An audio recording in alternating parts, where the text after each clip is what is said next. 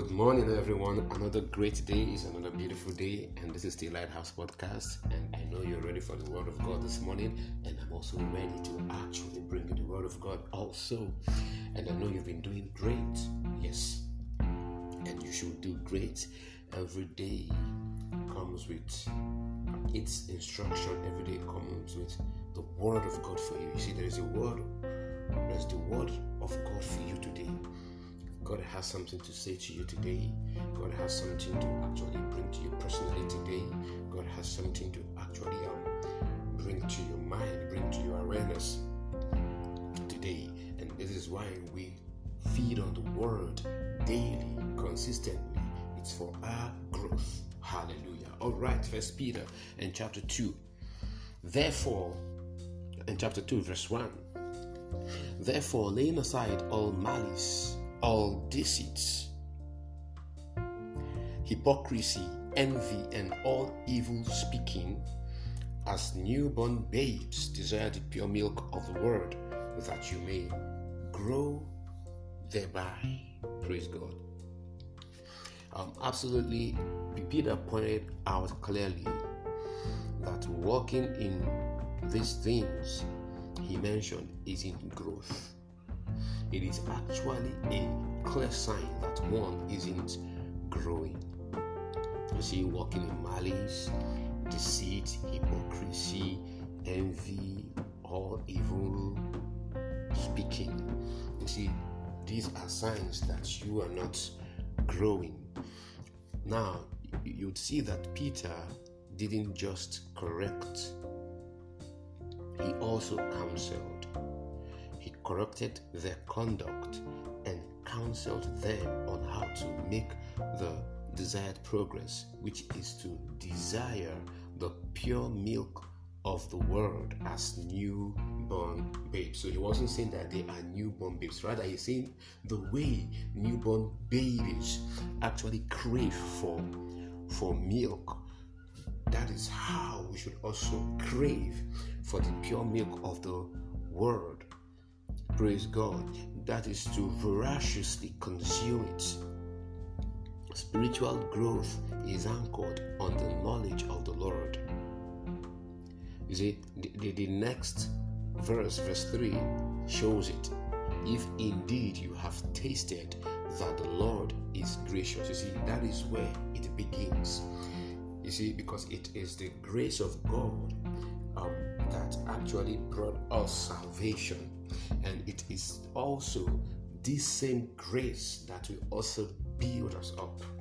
Spiritual growth is hinged upon the grace of God. Anyone not feeding on the right word diet will definitely um, exhibit those anomalies that Peter corrected. You see how he began his correction by first exhorting and reminding them of um, their secure place in Christ Praise God. You see that? By reminding them of their secure, their secure place in Christ. You see, that was, you see, that was, that, that, that is the apostolic pattern for correction. Look at from chapter from, from chapter one. That was where he started assuring them of who they are in Christ. Praise God. Then before he began to correct um, their conduct, and he now counseled them on how to make the necessary progress. From there, this is the apostolic pattern for correction, keeping the consciousness of the people fixed on who they truly are. Then the correction, then the counsel. We can contribute greatly to the growth of the people by following the apostolic pattern for correction and counseling. Growth, however, is hinged on the accurate knowledge of God, and this is what we must voraciously feed on. So, um, as a minister, and you want people to to grow, you see, um, you correct them, you you, you you you you open them up to this knowledge of God. You correct them, you counsel them to do what to stay with this that they have received from the beginning. You see, that is why we teach the same thing over and over and over and over again. Repetition is apostolic. And You shouldn't be tired of actually teaching something you have taught before as a, as a, as a teacher, and you shouldn't be tired of listening to something that you have heard before as a, um, as a disciple.